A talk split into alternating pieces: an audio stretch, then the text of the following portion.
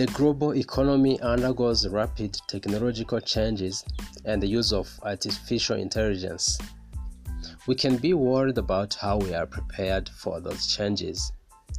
Do we have a schooling system preparing younger generations to embrace those changes? How are Africans competitive enough on job markets currently, taking into consideration those changes in technology and working environment?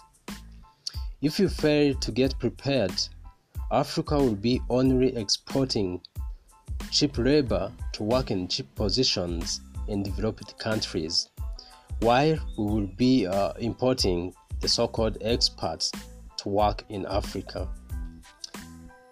Even now, foreign investors and organizations working in Africa, they are more interested in coming with or bringing uh, their own employees because they they underestimate the capacity of Africans to accomplish their work.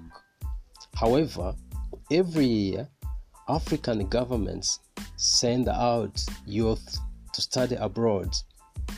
And there are many other Africans starting in developed countries as members of diaspora. Foreign investors and those international organizations should be required uh, to hire those of African origins who have gained skills and experience they should be discouraged to only focus on expats from developed countries who do not pay taxes in African countries and do not invest in Africa. Governments of Africa should do headhunting to bring back Africans who studied abroad and gained important experience because Africa will be developed by Africans themselves. Thank you.